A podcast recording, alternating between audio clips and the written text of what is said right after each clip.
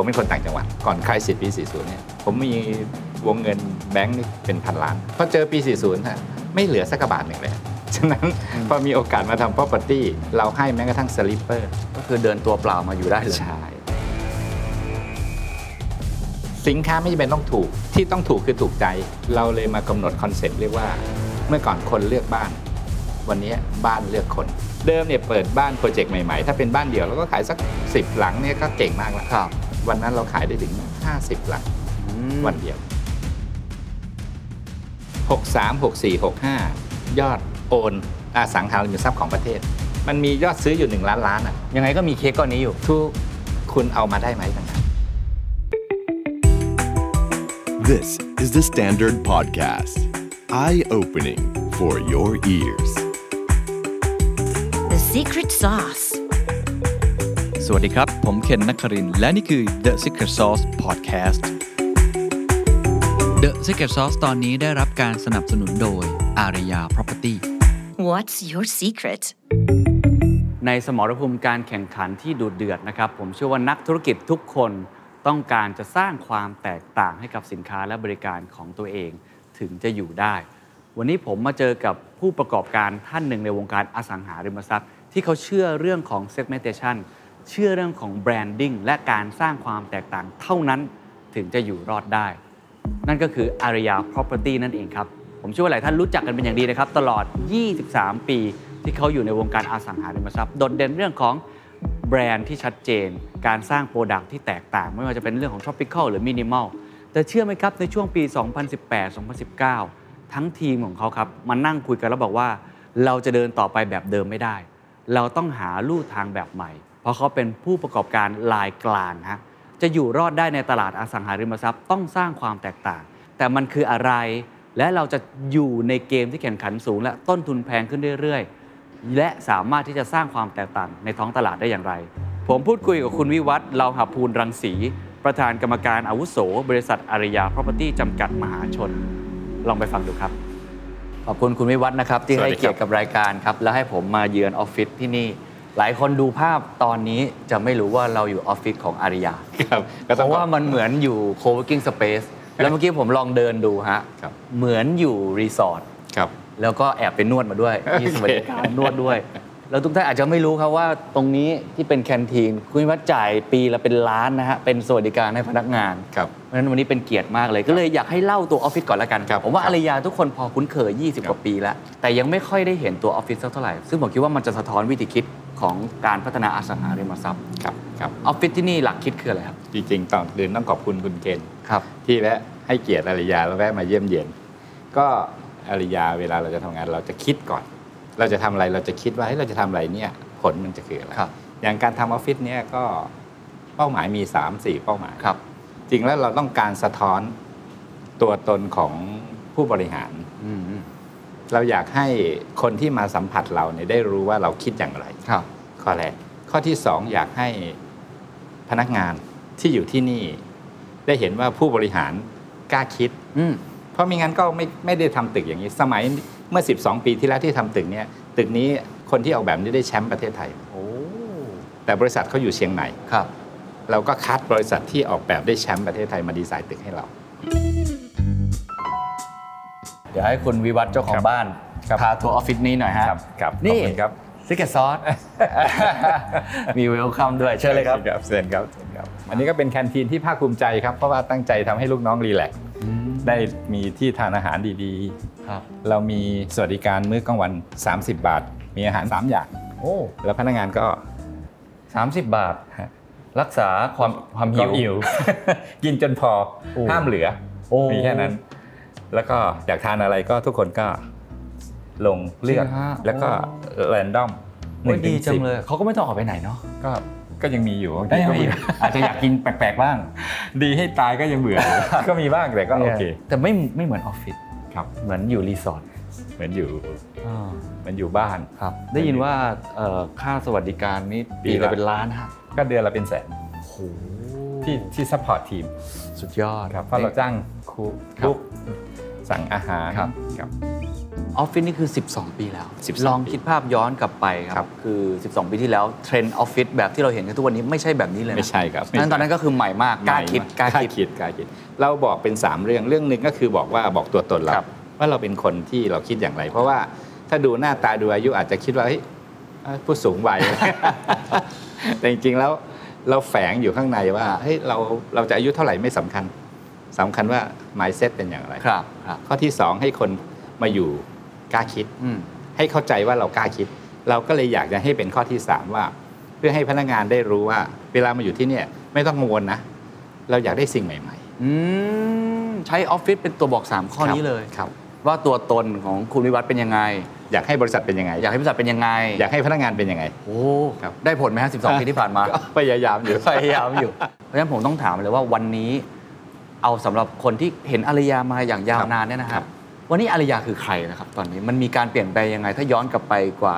22 23 ปีที่แล้วครับมันเป็นยังไงครับ จริง ๆ อารยาเนี่ยมีหลักคิดในการทำงานอยู่สองสามเรื่องครับ เรื่องหนึ่งคือเราไม่ค่อยก๊อปปี้ใครอืมนี่คือตัวตนหลักคิดของอารยาครับ หลักคิดจะไม่ชอบเหมือนใคร ไม่ชอบเหมือนใคร แล้วก็ชอบทำอะไรใหม่ๆเสมอเออเออในเชิง property เราคิดอย่างนี้ครับ เราคิดว่าด้วยความที่เราเป็นตัวเล็กอืม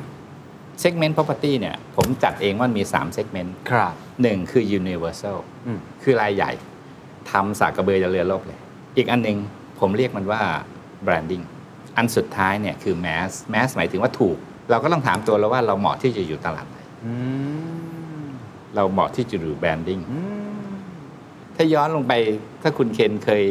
สังเกต ถ้าลองไปสังเกตก็จะเห็นว่าเมื่อ 20 ปีที่แล้ว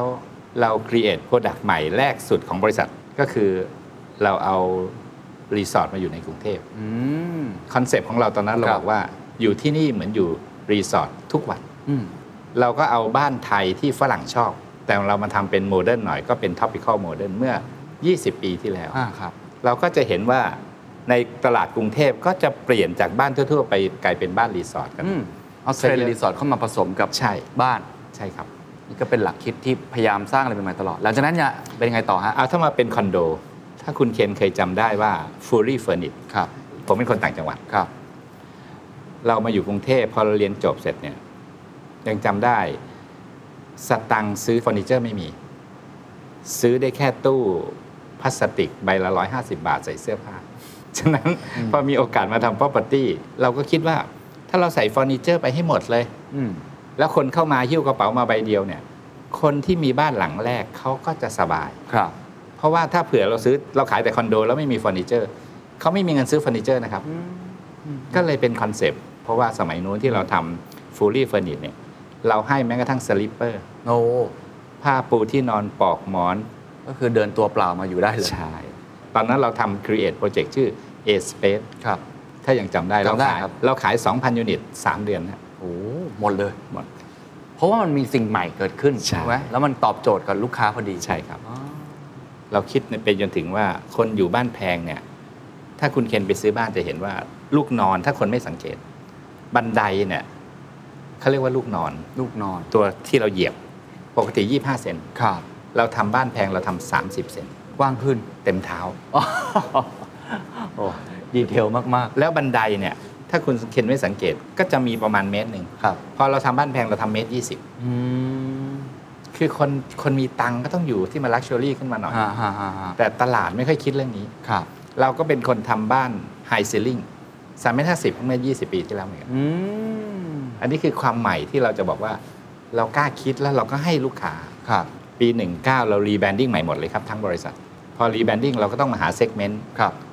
เราเชื่อมั่นว่า segment มันชัดขึ้น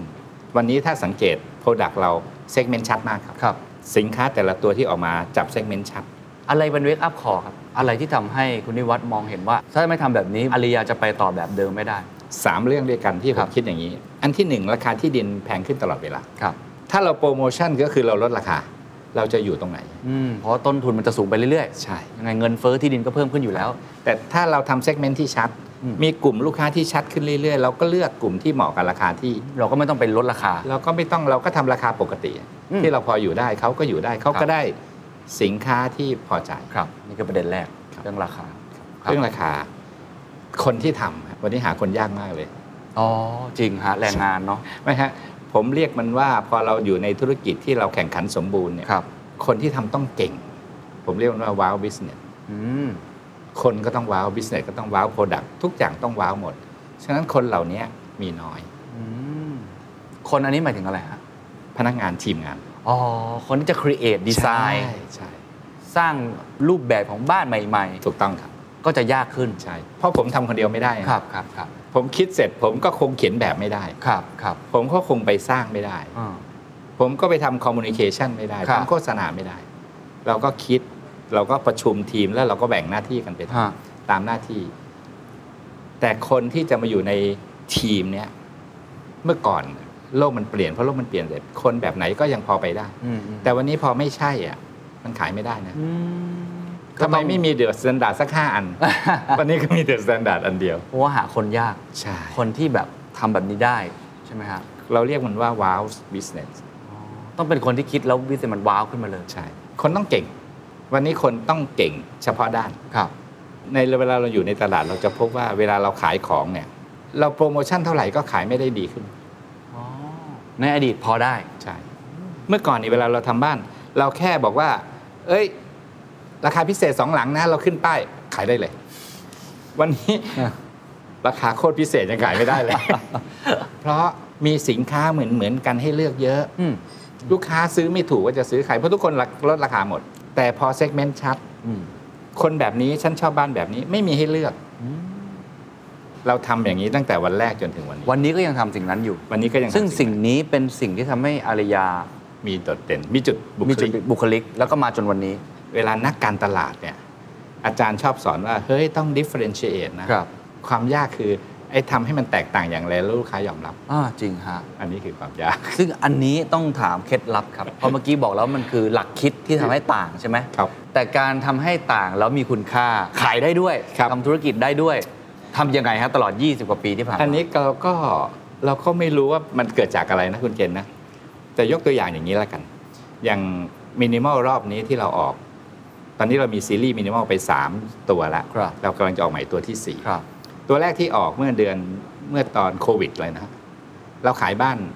4เท่ากว่าปกติอืมเดิมเนี่ยเปิดบ้านโปรเจกต์ใหม่ๆ ถ้าเป็นบ้านเดี่ยวเราก็ขายสัก10หลังเนี่ยก็เก่งมากแล้วครับวันนั้นเราขายได้ถึง50หลังอืมวันเดียวอืมอืมอืมอันนี้มันบอกว่า เวลาเราทำอะไรที่ถูกกับตลาดฮะ right time right way right product มันก็จะครับ success คำถามคือทำยังไงให้มันได้3 right เมื่อกี้ครับ คือก็สมมติถ้าคนทุกท่านฟังอยู่ไม่ต้องทำอสังหาก็ได้เนอะครับครับผมทำสื่ออย่างเงี้ยครับบางคนทำร้านอาหาร บางครับ คนทำ product ครับ ทำยังไงให้มันเนี่ยได้ทั้ง right time right way เบื้องหลังวิธีคิดคิดยังไงครับ ว่าทำไมถึงมาเป็นมินิมอลทำไมต้องมินิมอลสามปีที่แล้วผมว่าเทรนด์คำว่า in trend เนี่ยสำคัญ ครับ คุณ in trend เนี่ยมันสำคัญ ถ้าคุณเข้าใจตลาดเข้าใจจังหวะ มันต้องทดสอบ เวลาเราจะทำเราก็จะทดสอบตลาดอืมเราก็ลองออก product ดูก่อน เหมือนเราทำอาหารนะฮะเราจะออกสินค้าใหม่ตัวหนึ่งเนี่ย เราก็ลองดูสักอย่างหนึ่งดูอืมถ้ากระแสมันมา เราก็ที่เราคิดไว้เราก็ออกเลย แล้วทดลองยังไงครับอสังหานี่มันบ้านหลังเป็นล้านนะก็ก็ทำเราก็ค่อนข้างมั่นใจเหรอฮะคือเรามานั่งสรุปกันว่า ตลาดวันนี้ตลาด property ทำยากมาก ยากขึ้นกว่า แข่งขันมากครับ ถ้าเราไม่มีจุดเด่นที่ชัดเจน เราไม่มี positioning ที่ชัดเจนเราอยู่ไม่ได้ research marketing ของทุกวงการก็จะบอก วันนี้ segment มันชัดอืมผมเชื่อว่าคุณเคนรู้เรื่องนี้ดีว่า segment ตลาดวันนี้มันชัดครับครับ เราก็เลยคิดว่า ฉะนั้นสินค้านับจากวันนี้ ในเชิง Product ต้องแม่นอืมเราเลยมากำหนดคอนเซปต์เรียกว่า จากวันนี้เป็นต้นไปเนี่ย เมื่อก่อนคนเลือกบ้าน วันนี้บ้านเลือกคน อืมตั้งต้นใหม่เปลี่ยนกลับด้านเลยนะฮะครับ ถ้าเราสามารถทำบ้านเลือกคนได้ เราจะขายดี เออเออเออเออเออแล้วตั้งแต่ตั้งแต่เปลี่ยนวิธีการในการทำ business ใหม่ ครับ อย่างที่บอกเป็น branding เนี่ยครับ ภายในองค์กรเนี่ยต้องเปลี่ยนวิธีคิดเยอะขนาดไหน พนักงานเอาด้วยไหมครับ เพราะจากเดิมเขาไม่จำเป็นต้องมานั่งเค้นดู segment ขนาดนี้ วิธีการในการทำงาน วิธีการในการเอ่อ วัดผลมันเปลี่ยนไปยังไงครับ ในเชิง management process เราก็ทำเรื่องเหล่านี้มาต่อเนื่องอืมผมเรียกว่าการกินแดนแล้วกัน กินแดนนะครับ การกินแดนก็คือพอเรามีหน่วยงานครีเอทีฟหน่วยงานหนึ่ง เราสร้างสรรค์เกมนี้ขึ้นมา หน่วยงานอื่นๆ ก็จะปรับตัวตาม อ๋อ ค่อยๆ กินแดนไปครับ เพราะเราจะหาเอ่อบัญชีครีเอทีฟก็ไม่ได้ ครับครับครับเราจะหาเอ่อฝ่ายอำนวยการซึ่งขออนุญาตค รีเอทีฟมันก็คงจะหายาก แต่ผมเชื่อว่าทุกคนมีศิลปะในตัวอืมผมเชื่อว่าทุกคนชอบองค์กรที่มันสนุกสนาน ชอบความใหม่ ๆ เสมอฮะเราเริ่มจากแผนกหนึ่งก่อนครับถูกไหมฮะคืออย่างเช่นแผนกครีเอทีฟอย่างที่บอก marcom marketing อ่าครับแล้วก็ให้เขากินแดนคนอื่นไปเหรอครับแล้วก็ใส่สีสันเหล่านั้นลงไปใน ในเชื้อเหรอฮะบริษัท ยังไงฮะ คือบัญชีที่นี่ก็ครีเอทีฟเหรอครับก็ทำทำยังไงฮะ เราจัดปาร์ตี้บ่อยฮะอ๋ออ๋อปาร์ตี้นี่ช่วยใช่ไหมฮะอาริยาพร้อมปาร์ตี้อ๋อเพราะมันเป็นการกลืนทีมไงฮะอ่าแลกเปลี่ยนไอเดียได้คุยกัน canteen นี้ก็ช่วยทำให้คนได้มาเจอกันผมว่าองค์ประกอบของบริษัท มันจะช่วยการขับเคลื่อนอืมสภาพแวดล้อมถูกต้องไหมฮะตัวนี้ก็จะเป็นที่นวดนี่ จริงๆ เมื่อกี้ก่อนคุณวิวัฒน์มาผมแอบนวดไปแล้วอย่างนี้ข้างล่างตรงนี้ไว้ทำอะไรนะครับขออีก็ทีวันวันธรรมดาก็ไว้ให้พนักงานนั่งประชุมนั่งคุยกัน นั่งสัมมนาหรืจะอเป็นพื้นที่ส่วนกลาง ครับ หรือเป็นลูกค้าที่มาพบครับ ก็นั่งที่นี่แล้วครึ่งบ่ายวันศุกร์ก็จะเป็นตลาดเป็นตลาดนะมาเก็ต อ๋อนี่อาริยามาเก็ตอาริยามาเก็ต ใช่ครับอาริยามาเก็ตก็คือคนในออฟฟิศนี่แหละ ฮะเอาใครอยากของของมามาขายก็ได้ ขาย อยากเอาเสื้อผ้าที่ตัวเองไม่ใช้มาขายตัว 10 20 บาทหรือรอได้หมดเลยฮะก็นี่จะสนุกสนานผมแอบเอามาขายบางสุกได้ไหมเพราะว่าหนังสือผมมาขายหน่อยได้เลยเราเล่นกันครับผมใช่ครับเดี๋ยวเราไปต่อ ตรงนี้ก็อดิทอเรียมใช่ไหมครับ ใช่ครับใช้ประชุม ใช้ให้พนักงานรีแลกซ์ก็มีครับ แป้นบาสฮะมีเป็นร้านตรงนี้มีโต๊ะประชุมข้างบนอ๋อน่ารักมากเลยครับ ครับเพราะตรงนี้ก็ town hall ได้ใช่ครับอะไรอย่างนี่นี้ได้ town hall วัตถุประสงค์หลักคือ town hall กับ relax ครับ ก็ใครๆก็มานั่งตรงนี้ได้ ได้ครับ สมมุติว่ามีคนเดินเข้ามาถามคุณวิวัฒน์บอกว่าอยากให้องค์กรเขาครีเอทีฟบ้างครับเขาเริ่มรู้แล้วว่าจะแข่งกันที่ราคาเนี่ยเขาตายแน่ครับๆคุณวิวัฒน์จะแนะนำเขายังไงทำยังไงให้องค์กรเนี่ยสามารถพัฒนาความคิดสร้างสรรค์มีนวัตกรรมใหม่ๆ แตกต่างจากตลาดได้ผมว่าผู้นำต้องเริ่มก่อนครับ ผมยกตัวอย่างเช่น ต่อให้เขาอยากทำบ้านมินิมอลของผม คนอนุมัติแบบไม่มินิมอลเขาก็ทำไม่ได้นะเออเออจริงนะฮะเมื่อสักสิปีที่แล้วผมเดินเข้าไปบริษัทออกแบบครับ ผมก็เข้าไปผมก็ไปเดินเดินดูแบบบ้านเขาผมเห็นบ้านหลังหนึ่งผมว่าอุ้ยผมชอบบ้านแบบนี้มาก ของใครอะอืมเขาก็บอกว่าผมบอกอ๋อของบริษัทนี้เหรอเขาไม่สร้างหรอกแบบเนี้ยอืมเพราะเจ้าของเขาคอนเซอร์วทีฟเขาไม่สร้างหรอกแบบนี้ เมื่อกี้นิทานเรื่องเมื่อกี้พยายามจะบอกว่าผู้นำมีส่วนสำคัญมากใช่ครับเท่าที่ผมฟังเนี่ยมันเหมือนกับผู้นำต้องมีความกล้าระดับหนึ่งนะในการที่จะออกนอกเส้นทางไปบ้าง อันนี้ของคุณวิวัฒน์นี่เป็นผู้นำแบบนั้น ไม่เชิงเลยครับ ผมคิดว่าเราต้องรู้จุดแข็งของตัวเราก่อนอืมคนเราแต่ละคนมีจุดดีเสมอนะครับ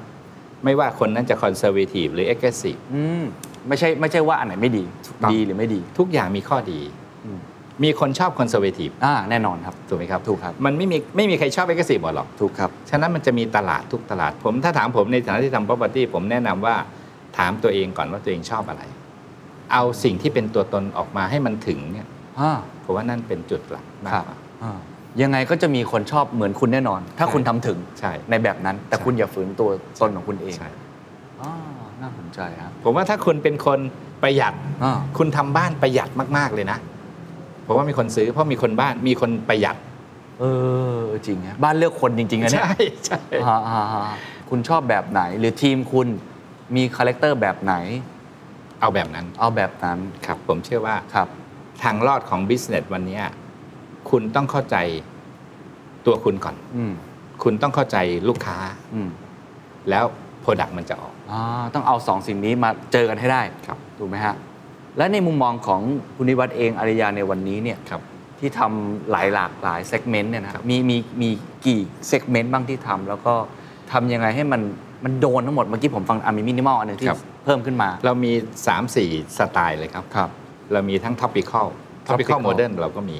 ก็ยังมีท o ปิคอลตั้งแต่วันแรกจนวันจนี้นยังถึมีงอวันยู่นี้ยังมีก็คนชอบอยู่ดียังขายดีมากอ๋อก็จะมี tropical modern อืมเราก็จะมี vintage อืม vintage ก็น่ารักมาก คนก็มีคนชอบแนวนั้น โอ้ชัดมากเลยครับครับลูกค้ากลุ่ม vintage ก็จะชัด ฉะนั้นผมถึงบอกว่าวันนี้บ้านเลือกคนซื้อถ้าเราทำบ้านวินเทจได้ถึงกลุ่มวินเทจก็จะ crazy vintage ครับเรามีมินิมอลตัวใหม่ แล้วโมเดิร์นก็มี ซึ่งเราก็มีมีบ้านที่ตอบโจทย์ ใช่เอเรนอ่าเราก็ทำโปรดักที่ชื่อว่าเอเรนเอเรนเหรอคครัรับบคือเป็นมินิมอลสุดแมรี่มินิมอลที่เราเพิ่งออกตลาดไปเมื่อ 2 ปีก่อน แสดงว่ามินิมอลก็มีหลายหลายหลายซีรีส์ เรามีจริงๆมีมินิมอลมีตั้งแต่หนึ่งดิ้งเนี่ยคือดับเบิลอินคัมโนคิดเนี่ยตัวหนึ่งครับแล้วก็จะมีกลุ่มที่มีเป็นแฟมิลี่อืมก็จะมีโนละกลุ่มมินิมอลออกคาเฟ่หน่อยคือโนละเบียงก้านี่ก็จะเป็นมินิมอลมีเป็น family ที่มีลูกก็จะมี 3-4 ห้องนอนอ๋อเราก็จะมีมินิมอล3-4ซีรีส์ด้วยกันเพราะว่าคนไทยมี segment minimal เยอะจริงนะ ใช่ครับ มีหลากหลายรูปแบบมากๆซึ่งในเลยรอบปีที่ผ่านมา2อสปีที่ผ่านมา เราออกสินค้าตัวนี้ไปก็ ได้รับการตอบรับดีมาก ครับครับครับอย่างเมื่อกี้มีช่วงหนึ่งที่คุณวิวัฒน์พูดถึงการ rebrand ครับ อารียาครั้งสำคัญครับใช่ไหมฮะที่จะเป็นเรื่องของ branding มากกว่าเนี่ยได้ยินว่ามีมีมีการนิยามชื่อใหม่ครับ ด้วยว่าเราจะเป็นใคร คือพอเวลาเราทำธุรกิจเนี่ยเราชอบงานดีไซน์ เราทำ product ดี ครับ ดีไซน์แต่ละตัวเราก็จะมีไลฟ์สไตล์ที่ชัดเจน เราเลยเรียกตัวเราเองว่าเราเป็นไลฟ์สไตล์ property development อืม เพราะเรามีสไตล์ของงานดีไซน์ที่แตกต่างอืมแล้วเราก็ใส่รูปรสกลิ่นเสียงลงไปครบในแต่ละ product ที่ออก ตอนนี้ที่เรายังไม่ได้ทำก็คือ Luxury European ซึ่งกำลังจะทำก็กำลังดีไซน์อยู่ ก็เป็นสไตล์ที่คนไทยก็ชอบเหมือนกันนะใช่ครับ ก็เห็นเยอะเหมือนกัน ใช่ครับอ่าซึ่งมั่นใจว่าการทำลักษณะแบบนี้อารยาไปต่อได้แน่นอน อันนี้มันสะท้อนผ่านยอดขายที่เพิ่มขึ้นมากเลยใช่ไหมครับใช่ครับ ในตัว Product เวลาเราเปิดเนี่ยเราจะเทียบอย่างนี้ครับ เราจะเทียบว่าวันที่เราเคยเปิดเมื่อ 5 ปีที่แล้ว ในโปรเจกต์หนึ่งเวลาเปิดโครงการเราขายกี่ยูนิตครับ วันนี้เราเปิดเราขายกี่ยูนิตอืมวันนี้เราขายมากกว่าเดิม4เท่าอืมมันเปิดโครงการโอ้ครับชัดเจนเลยสี่เท่าแสดงว่าทางนี้คุณนิวัฒน์มองว่าเป็นอนาคตแน่นอนสามปีที่ผ่านมาเราทำแบบนี้เราทำเรา success กับ product ใหม่ ๆ ที่เราออกแบบนี้ครับเราก็มั่นใจว่าสิ่งที่เราคิด segmentation ใช่อืม branding ใช่ครับครับครับ ตั้งแต่คุณนิวัฒน์เริ่มต้นทำธุรกิจ จนมาถึงปัจจุบันเนี่ยนะครับ มีอะไรที่เป็นวิกฤตบ้างไหมครับมีอะไรที่ทำให้โอ้เราต้องตัดสินใจ มีอะไรที่เป็นบทเรียนที่จะแชร์เพราะอันนี่ผมว่าตั้งแต่ปี 2019 ใช่ไหมที่เริ่มเปลี่ยน มันเป็นการตัดสินใจของผู้นำที่ค่อนข้างทำให้แบรนด์มันไปต่อได้ครับ ซึ่งก็ถือว่าเป็นจุดหัวเรือหัวต่อเหมือนกันครับตลอดระยะเวลามีจุดไหนอื่น ๆ ที่น่าสนใจที่อยากจะแชร์ครับก็เวลาเราทำธุรกิจเราชอบ ผมมีหลักที่เรียกว่าvision น่ะสำคัญ ผู้นำต้องต้องคิดเรื่อง vision อืมถ้า vision ไม่ถูกอะมันเหนื่อยมากเลยอ่าครับมีอยู่ช่วงหนึ่งที่เราทำไม่ค่อยไม่ค่อยได้ success อยู่ระหว่างที่เรากำลังกำลังปรับตัวว่าเราจะไปทางไหน อ๋อมีช่วงนั้นก็ก็มีครับ ก็ก็โอ้โหก็หาอยู่ตั้งนานเหรอฮะก็มีครับ ตอนนั้นมันเกิดอะไรขึ้นครับเล่าให้ฟังได้ไหมครับ เพราะว่าตอนแรกอารียาอย่างที่บอกเริ่มต้นครับมานี่ทำสิ่งใหม่ตลอดคุณวัฒน์ก็ในช่วงหนึ่งที่เราทำโปรโมชั่นอ๋อ เราเราเราคิดว่าถ้าเราลดราคาแล้วจะขายดีครับ ลดไปลดไปลดไปมันเริ่มขายไม่ได้อืมอืมอืมเราก็เห็นแบรนด์ผู้นำเขาเปิดโครงการเขาขายมากกว่าเราสิบเท่าอะแล้วบอกเฮ้ยเราต้องไปศึกษาแล้วล่ะว่า เราจะไปต่ออย่างไรอืมก็เลยมาเป็นการรวมทีมกันเมื่อปี18เพื่อจะคิดว่าครับจะไปยังไงอ๋ออันนี้ก็เป็นสิ่งที่ทำให้ผ่านมาได้ อันนี้คือเรื่องหนึ่งในเรื่องของ Product ครับแต่สุดท้ายเนี่ย สิ่งที่ผมคิดในเรื่องของการบริหารก็คือผมคิดว่าบ้านเนี่ยจะทำอย่างไรก็ตาม ดูแลหลังการขายสำคัญที่สุดอืมอันนี้อีกอีกพาร์ทหนึ่งนะที่สำคัญไม่แพ้กันครับ ในตัวทำบ้านเนี่ยเราไม่ได้มีเพียงแค่ Product Product เนี่ยเรารวมไปจนถึงการดูแลหลังการขายครับ นอกจากเราจะคิดถึงลูกค้าในองค์ประกอบของบริษัทเนี่ย ผมเรียกว่าผู้นำมันจะต้องคิดในเรื่องของการแบ่งปันอ่า เพราะเรามี stakeholder หลายเรื่องครับ ซึ่งในที่นี้แบ่งปันยังไงครับก็ทุกคนที่เกี่ยวข้องต้องได้หมดเหรอครับผู้ถือหุ้นก็ต้องได้ฮะผู้ให้เงินกู้ได้อยู่แล้วเพราะดอกเบี้ยฟิกครับลูกค้าก็ต้องได้อ่าพนักงานก็ต้องได้ อีกมุมหนึ่งที่ผมเห็นหลังๆ คนให้ความสำคัญมากขึ้นคือเรื่องของความยั่งยืนครับ sustainable ครับถ้าว่าที่นี่ก็ก็มีเรื่องนี้เหมือนกัน อันนี้ก็เป็นเป็นหลักคิดส่วนตัวที่เอามา คุยให้ผู้บริหารแล้วเขาเห็นด้วยครับ คือเราคิดว่าถึงวันหนึ่งเราก็ต้องตอบแทนคืนสังคมบ้างครับ ผมก็ไปมองเห็นเรื่องประเทศไทยว่า เครื่องยนต์ที่จะขับขึ้นประเทศเนี่ย ผมว่าการท่องเที่ยวสำคัญมากครับเพอดีมีช่วงหนึ่งเมื่อสิบกว่าปีที่แล้ว ผมได้มีโอกาสไปรับรู้ข้อมูลเกี่ยวกับเรื่องขยะ เห็นแล้วตกใจสิบกว่าปีก่อน ประเทศไทยแทบไม่มีการจัดการเรื่องขยะเลย ก็ยังฝังอยู่ในความคิดว่าเอ๊ะเราจะทำอย่างไรอืมก็เลยคิดว่าเอ๊ะแล้วเราจะทำอะไรให้ได้บ้าง ก็มาพบว่าเราสร้างชุมชน ฉะนั้นถ้าเราสร้างชุมชนที่ดีปลอดขยะได้อืมช่วยประเทศนะอืมอืมผมเริ่มทำนโยบายแยกขยะเมื่อ 5 ปีที่แล้วครับอืมบริษัทเราก็น่าจะเป็นบริษัทแรก ๆ ของประเทศนี้ที่มีนโยบายเชิญชวนให้ผู้อยู่อาศัยแยกขยะอืมโดยผมสนับสนุนเรื่องแรกก็คือเวลาเราคิดเรื่องแยกขยะเนี่ย ถ้าคุณเคนอยู่บ้าน ถ้าไม่มีถุงดำที่มีเศษอาหาร ใส่ลงไปในถัง ถุงขยะหน้าบ้านก็จะไม่เหม็นอืมใช่ไหมครับครับฉะนั้นคีย์ก็คือต้องไม่มีขยะเศษอาหารอืมผมก็เลยไปศึกษาจนเจอเครื่องทำเศษอาหารให้เป็นปุ๋ยอืมเราแจกเครื่องนี้ของบ้านที่ซื้อของอารยาฉะนั้นกระดาษขวดแก้ว ถ้าคุณแยกขายได้หมดอ๋อเราก็มีแผนกรับครับซื้อ เรามีรีไซเคิลไทม์มีแอปพลิเคชันอืมอืมลูกบ้านก็กด เราก็จะเข้าไปรับอืมรับเศษของเหลือใช้เราเรียกว่าของเหลือใช้ครับ เราก็ซื้อเขาไปขายให้ นี่ก็เป็นมุมเรื่องการช่วยทำให้ขยะมันครับมีคุณค่าด้วยเนาะครับ ในรอบ 5 ปีที่ผ่านมาเราก็ทำให้ไม่มีขยะในหมู่บ้านเราทั้งหมดเทียบเป็นปลูกต้นไม้ก็ได้เป็นเป็นหมื่นต้นแล้วครับครับ ก็ถือเป็นอีกภารกิจหนึ่งที่เราควรจะทซึ่งผมคิดว่า น่าจะเป็นเรื่องที่อยากจะเชิญชวนำครับ ทุกๆ คนที่เกี่ยวข้องว่า ถ้าเรามาเริ่มแยกขยะวันนี้ พอขยะไม่มีเนี่ยปัญหามันน้อยลงเยอะครับครับประเทศน่าอยู่การท่องเที่ยวก็จะดีอ่าผมเริ่มแหละครับครับก็อยากเชิญชวนคนอื่นเริ่มบ้างครับครับขออนุญาตถามเรื่องปัจจุบันบ้างครับครับก็จะเห็นว่าปีนี้ผมไปดูตัวเลขคาดการณ์ออกมาจากนักวิเคราะห์ครับเศรษฐกิจ หรือว่านักวิเคราะห์อสังหาริมทรัพย์ก็ไม่ค่อยดีนักครับก็ดูบอกโอ้ตัวนี้ดีมานก็ลดสปายก็ลดครับ ดอกเบี้ยก็แพงอะไรต่างๆเนี่ยแต่เท่าที่ฟังเมื่อกี้ผมรู้สึกว่าคุณนิวัฒน์เนี่ยทำตัวเองก่อนให้เพียงให้พร้อมก่อนกับเศรษฐกิจต่างๆ มองอนาคตของวงการอสังหาริมทรัพย์ไทยเป็นยังไงใน 3-5 ปีข้างหน้ารวมทั้งปีนี้ด้วย เอาย้อนหลังไปก่อนฮะ63 64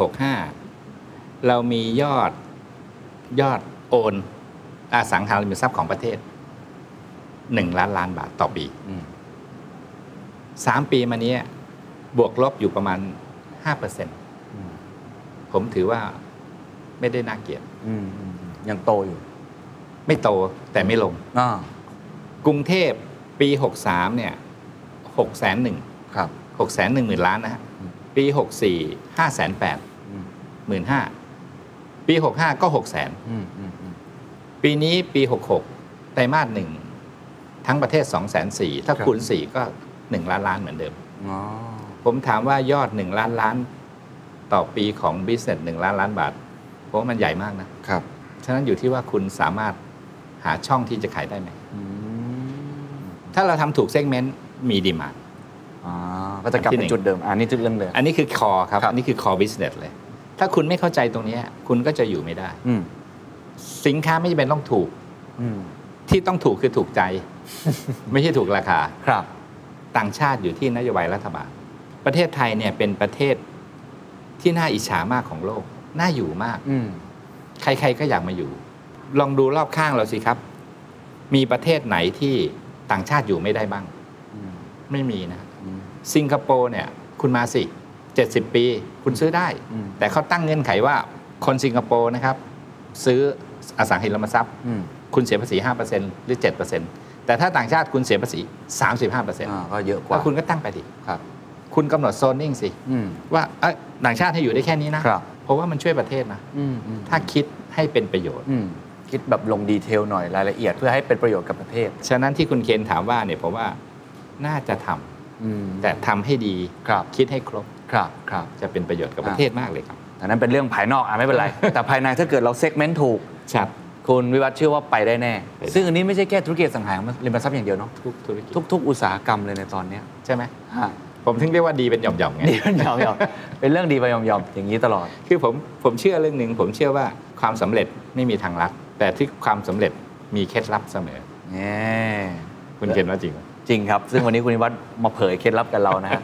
เราพูดถึงตัวธุรกิจไปแล้ว ช่วงท้ายอยากจะพูดถึงตัวคุณวิวัฒน์เองครับนะฮะคุณวัฒน์ก็ยังดู active มากครับๆอยู่เลยทั้งๆแบบรุ่นใหญ่มากแล้วในตอนนี้ทำไมยังรู้สึกยังยังสนุกกับการทำงาน ทุกวันนี้เราทำงานด้วย